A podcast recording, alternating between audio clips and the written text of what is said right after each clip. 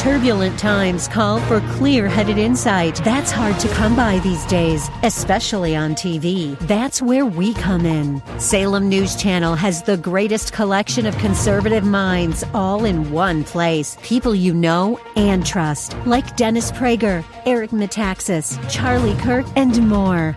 Unfiltered, unapologetic truth. Find what you're searching for at snc.tv and on Local Now, Channel 525.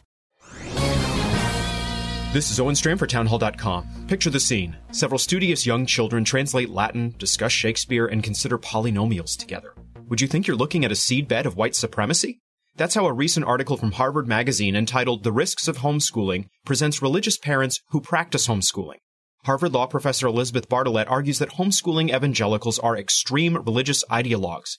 In her view, these fearsome fathers and mothers pose some sort of major threat to national health. This paranoid perspective is not new.